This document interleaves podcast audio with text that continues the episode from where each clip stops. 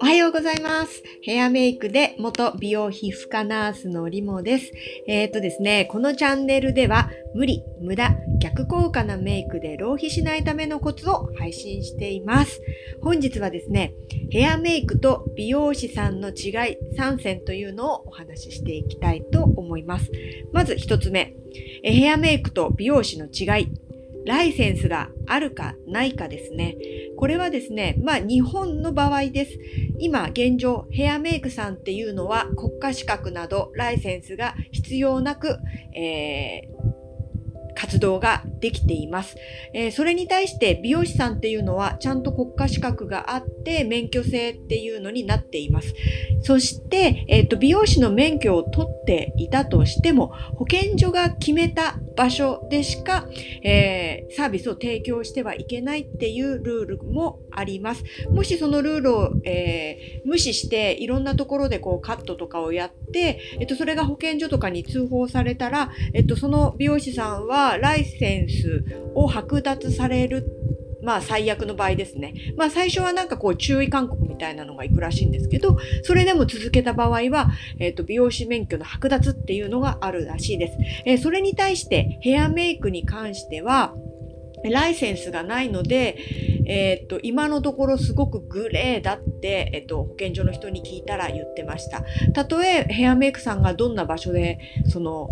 ヘアメイク行為をしたとしても、結局罰則ってのルールもないっていう状況で、まあ、保健所としては何もできない状況だみたいなことは言ってましたね。まあ今後もしかしたらそういう法律ができてヘアメイクさんっていう仕事にもライセンス制になってそのヘアメイクをする場所みたいなの環境もしっかり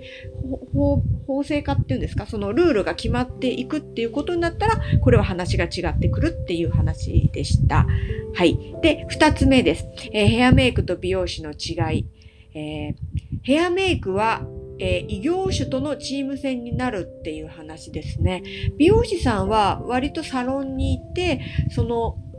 顧客、お客さんと2人で、えー、お客さんの好みの、えーと、カットやらパーマやらそういうサービスを提供するんですけどヘアメイクの場合はモデルさんが気に入ったヘアメイクをするっていうわけではなくて、えっと、その広告やらその案件に関わるクライアントさんがいて、アートディレクターがいて、で、えっと、まあ、アートディレクターのと、これ、クライアントさんの間に広告代理店の方とかがいて、で、フォトグラファーやえっ、と、スタイリストや、まあ、いろんな方がいて、その方々が一つのものを作っていくっていう形になるので、えっと、割と異業種とのコミュニケーションの中でヘアメイクを作っていくってことになっています。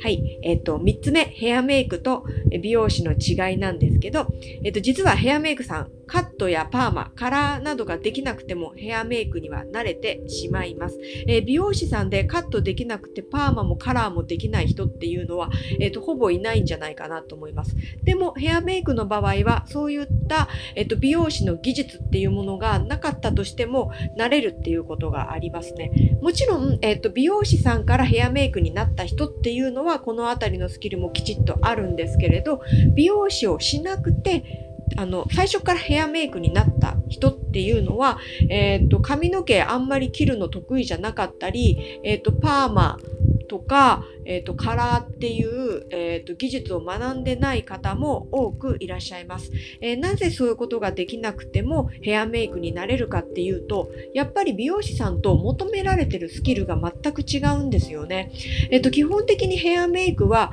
えっ、と、その場、で、えっと、ヘアをアレンジしたり、えっと、メイクを施すっていうことになりますので、えっと、そんなね、美容師さんほど現場に時間がなかったりするんですよ。この方の髪の毛をくるくるにしてくださいって言われたら、パーマではなくて、えっと、コテ？はい、あの、カーリングアイロンとかでカールをつけていくっていう方法になってくるので、えっと、全くその、えっと、アプローチの仕方が違うんですよね。はい。で、えー、と、えー、まあ、ちょっと今日そろそろ時間なので、この辺にしたいと思います。えっと、本日はヘアメイクさんと美容師さんの大きな違いっていうのをお話ししていきました。えっと、本日も聞いてくださりありがとうございます。リモでした。